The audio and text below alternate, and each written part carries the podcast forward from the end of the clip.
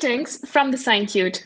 I'm Pooja, and the following are the few updates as of 4th September 2020.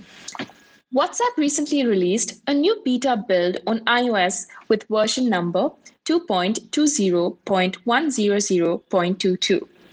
While it's not a significant update in terms of feature additions, it brings new tones when you terminate a call and when you get a group call.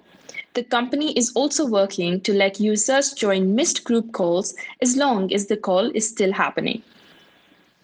SoftBank Group is reportedly in talks with Reliance Jio Infocomm and Airtel to bid for TikTok's India operations. Google has been adding dark mode support for its apps over the past year. At its current state, almost all mainstream Google apps have a dedicated dark mode, with the strange exception of Google Maps.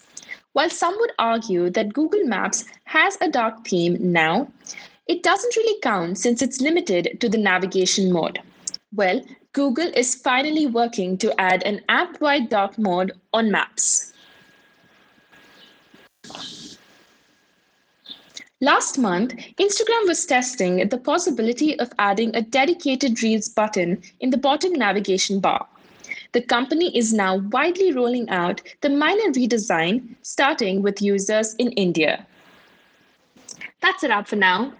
Listen to our daily updates and other interesting podcasts related to science and technology on Spotify, Google Podcasts, Radio Public, or wherever you listen to your podcast from. You can ping us on WhatsApp at 900-8766-070 for your daily dose of tech and science. We're available 24/7 on all the social media platforms such as Instagram, Facebook, and Twitter. You can find us with @thescientuit, which is spelled as THESCIENTUIT. Stay happy, stay connected, stay techie. Cheers!